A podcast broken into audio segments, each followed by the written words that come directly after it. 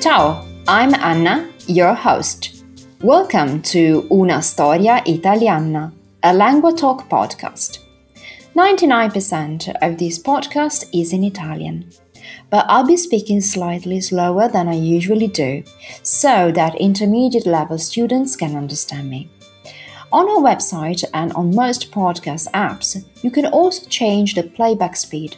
So if I go a little too fast for you, you can slow me down.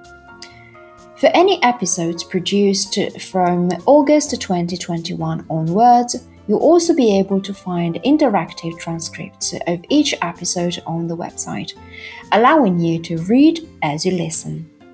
These are provided for free at languatalk.com slash italianpod.